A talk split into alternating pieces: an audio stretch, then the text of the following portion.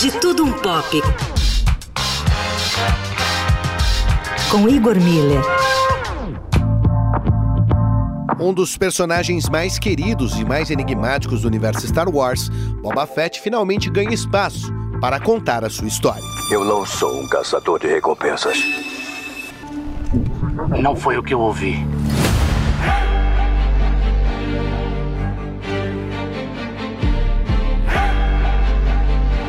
Caçador de recompensas do bando do Mercador Jabba, antagonista de Han Solo na trilogia original, era apenas um personagem lateral das ações do tema principal e que tinha um desfecho bem definido na história, ao ser devorado por um Sarlacc. Porém, o visual badass da sua armadura e suas bugigangas fizeram o personagem ganhar um lugar especial no coração dos fãs da saga.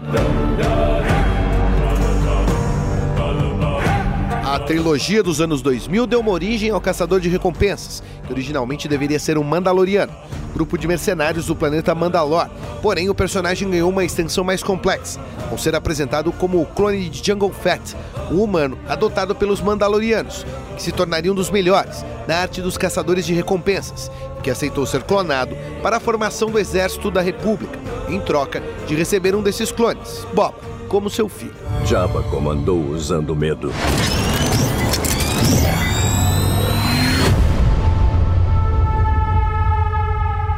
Eu pretendo comandar com respeito. Porém, com a compra dos direitos de Star Wars pela Disney, agora o universo de Bob e os Mandalorianos ganhou novas dimensões. Primeiro com a chegada das duas temporadas de Mandalorian e agora finalmente com o livro de Boba Fett, série em sete episódios que estreou no dia 29 de dezembro no serviço de streaming de Mickey Mouse. A série definitivamente estabelece o caçador de recompensas como vivo no universo chamado canônico, a linha temporal que estabelece os acontecimentos oficiais da sequência dos filmes. Antes disso, as aventuras que continuavam a contar a história do personagem se estabeleciam na divisão que se costuma chamar hoje em dia de Legends, histórias paralelas que podem reaparecer ou não na linha original, como mitos ou lendas, sem compromisso com os acontecimentos ditos oficiais. Se dirigisse essa insolência a Jabba, ele o serviria às feras. Por favor, fale à vontade. Boa novidade é que Boba pode finalmente explorar um aspecto apenas sugerido na franquia: o western, o bom e velho Bang Bang.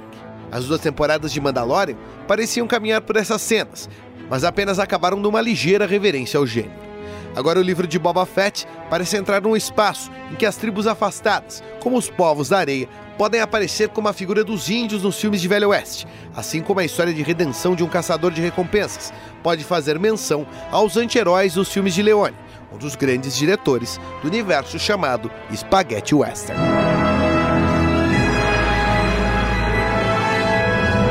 A aventura, que deverá figurar até fevereiro com episódios inéditos no Disney Plus, conta com Temuera Morrison, já envelhecido, no papel de Boba Fett.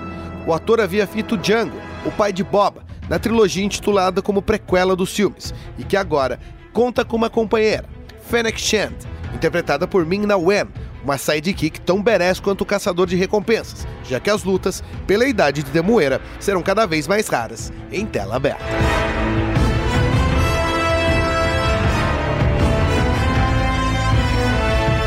Os trabalhos técnicos de Afrânio Vanderlei e Igor Miller, falando um pouco de tudo, de tudo um pouco.